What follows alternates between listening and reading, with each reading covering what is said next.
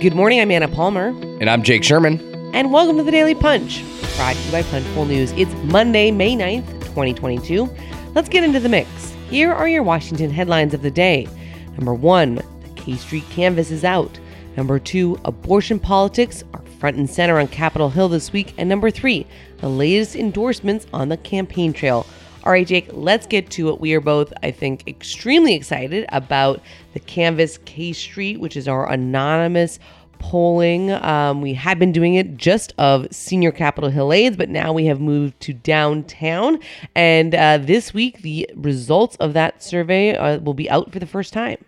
Yeah, this is cool. I mean, I think I think part of our goal here, and Anna, you could talk about it uh, uh, too, is to really provide a 360 degree view of of public opinion in DC of both people on Capitol Hill, which we do every month uh, in a tracking poll. This tracking poll that we do with the Locust Street Group, which is Canvass uh, Capitol Hill, and now we're doing it with K Street um, because this is a an ecosystem, so to speak, right? I mean, there are pe- a lot of people in DC in different roles, and I think it's it's been useful to us to kind of get those those views from across across the city. Um, we're gonna give a couple of um, uh, teasers. We have a lot of data that we're gonna roll out this week for premium subscribers, so you should be a premium member. If you're not, that is your fault, and you should do it this week. We have a link in the AM edition this morning. Um, Number one, uh, a majority, 52% of K Street leaders b- believe the Biden administration has been unsuccessful so far. Uh, 81% of Republicans agreed, and 60% of Democrats said the overall performance of the Biden administration has been successful. Uh, thoughts about that, Anna? yeah, no, I mean, I think what's interesting here, and we hope to try to get to by talking to these folks uh, in an anonymous capacity, they are confirmed by us that they are um, you know, kind of senior, uh, you know, downtown officials is to get a sense of what actually people are, are saying. You know, not a lot of Democrats on the record are going to be talking about whether or not the Biden administration has failed. But 52% of K Streeters believing that um, is an interesting data point, in particular, that only 60% of Democrats said the overall performance of Biden has been successful, shows kind of another case study of where Democrats don't believe Biden has been, you know, as, as effective as a president as many probably would have would have hoped. Another uh, nugget that we are putting out today: Trump staffers, oof, stuff they are out of luck. Most 57% of K Street firms said they look less favorably on former Trump staffers, while only 2% of firms said they are looked at more favorably. So being be a former employee of the Trump administration is not going to help you get a job when it comes to uh, lobbying downtown. And let's be clear, a lot of people, a lot of former Trump administration officials want jobs downtown. Uh, and furthermore, a lot of people in the Trump administration were lobbyists beforehand. So um, this is not a this is not an idle point. I wouldn't think, Anna. This is a pretty big. Uh, that's a, that's a pretty big data point. So also we have a, a lot of data as I mentioned, that we're going to be rolling out over the week um, in the Tuesday and Wednesday midday editions and the Thursday and Friday PM editions, including we're going to obviously release the full polling, which will come out. Um, uh, this week as well, the the entire poll. So here's some questions that we asked that have answers that we're going to roll out this week. What industries and groups do you believe are most effective at lobbying Congress? That's fun um, because every single industry, I would imagine, that um, uh, lobbies thinks they are the most effective. uh, did the COVID nineteen pandemic have a positive or negative impact on advocacy and lobbying efforts? Who has more influence, lobbyists or constituents, and a lot more. So you should subscribe. Um, you should subscribe to Premium um, and uh, find out those answers. All right, let's move on to the number two story of the morning. Uh, Senate taking up the abortion issue amid obviously this Roe versus Wade fervor. Uh, there was a lot of protests over the weekend, Jake, at not only um, the homes of Chief Justice John Roberts and Justice Brett Kavanaugh over the weekend, but also um, outside the Supreme Court, uh, where a security fence has now been erected around the building. Um, but this is, is not just going to be at the activist level. Now it's going to be taken up by the Senate, uh, with both the House and Senate in session this week. Um, Senate Majority Leader Chuck Schumer is going to file cloture today to codify Roe versus Wade in federal law, setting up a vote on Wednesday. Yeah, so let's be clear from the beginning here. Um, there are not 60 votes to uh, codify Roe v. Wade in the Senate. There are not 50 votes, it doesn't seem like, to codify Roe v. Wade in the Senate. So forget getting rid of the filibuster for a second. Even if you got rid of the filibuster, you were you were you, the Senate would not be able to at this point, sitting here this morning, May 9th, um, would not be able to uh, codify Roe v. Wade, which is a that's going to be a, a huge element of frustration among among Democrats. That's because traditionally. Joe Manchin, who is opposed to uh, abortion rights, uh, voted with Republicans in February against an earlier version of this bill. Susan Collins told me and a group of reporters last week that um, she is against the Democrats' bill because it doesn't include what she describes as conscience protections, which would allow, um, uh, which would give some leeway to Catholic hospitals to not uh, provide abortion services. Um, and Lisa Murkowski uh, is also opposed to this version. She she said on Capitol Hill. Um, so again, there are not 60 votes. There are also not 50 votes here. So that that's a big blow to Senate Democrats.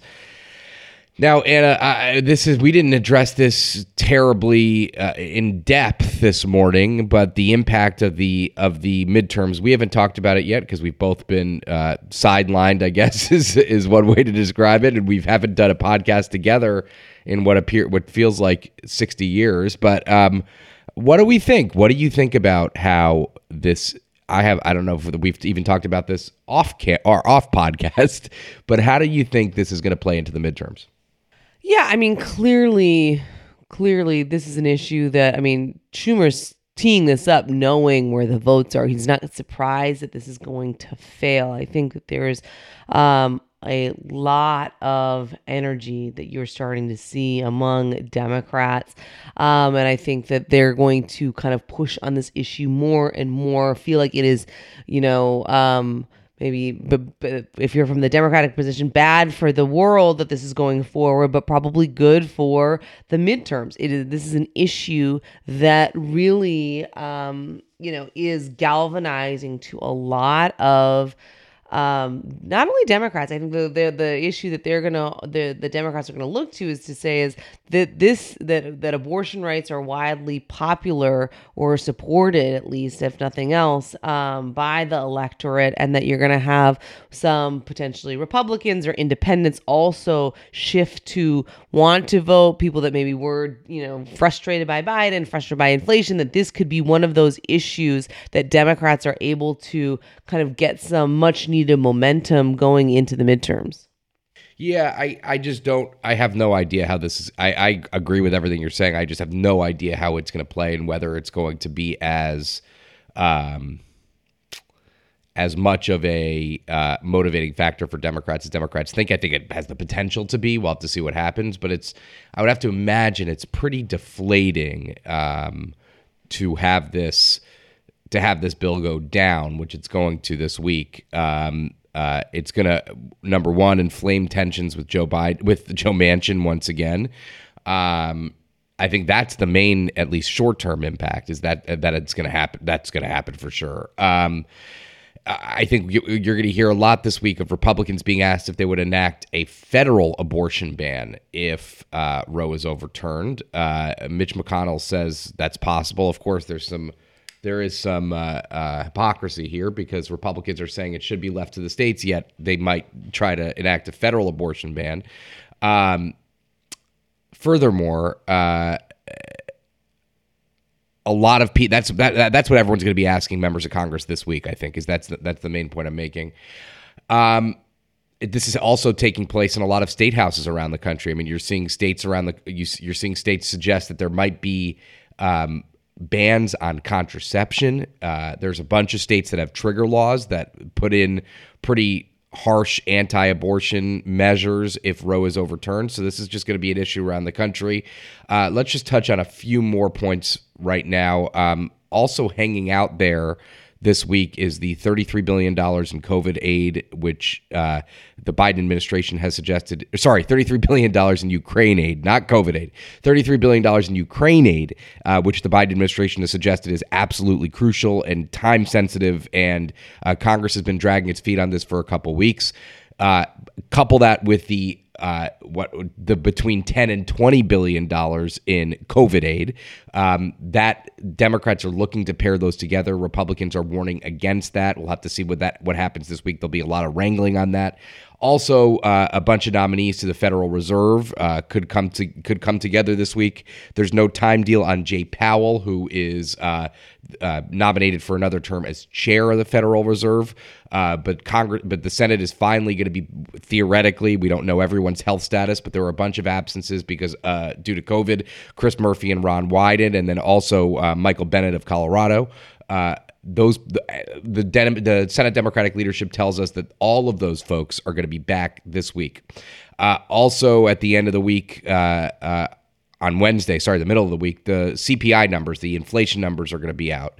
That is uh, that's a big deal. That's obviously takes up a ton of oxygen, a ton of mind space on the hill. And last but not least, Anna, and we haven't talked about this together, is this resolution on uh, unionizing the House of Representatives uh, for staff and uh, the the announcement last week that Nancy Pelosi is uh, putting a uh, um, a floor on uh, staffer salary at forty five thousand dollars, also raising the top level salary to over two hundred thousand dollars, more than members of Congress. Um, that's a big sea change in the House of Representatives, Anna. Yeah, absolutely. So, a ton going on, not just around abortion politics, but uh, as you mentioned, several different nominations. And certainly the unionization effort uh, is something that we are tracking very closely and have been uh, throughout the past several months, as this is an effort that has gained steam. Um, let's move on to the number three story of the morning. We've got a bunch of different um, endorsements happening above some, uh, uh, ahead of rather, some of these primaries uh, in May. I'm just going to announce or talk about on the Republican side, House Republican Conference Chair Elise Stefanik's EPAC is endorsing a new slate of candidates, including former GOP Governor Sarah Palin in Alaska. Palin is running for that at large seat that was held by the late Representative Don Young. Also, uh, a part of this slate of endorsements includes Catalina Lauf, a former Trump administration official who's running against Representative Bill Foster, Jennifer Ruth Green, who's running against Representative Frank Mrvan, the Democrat from Indiana, and Carolina Serrano, who is running against Representative Dina Titus, the Democrat from Nevada. Of course, Elise Stefanik is one of the kind of uh, most active, um, certainly women in the Republican Party in terms of her EPAC, but also in terms of leadership. Her endorsement matters quite a bit. Uh, a couple of interesting, you know, just kind of endorsements that she is doing, but there's a bunch of other stuff happening as well. Yeah, that the the the uh, we're always interested by the um, the, the Stefanik endorsements because it it is the EPAC is is just a has become a, uh, a central clearinghouse, so to speak, in the in the Republican Party for female candidates, and um, uh, Stefanik has been extraordinarily active. All right, and with that, thanks so much for listening. We really appreciate it. Leave us a rating and review. You can also subscribe to Punchbowl News at punchbowl.news. Have a great day and stay safe.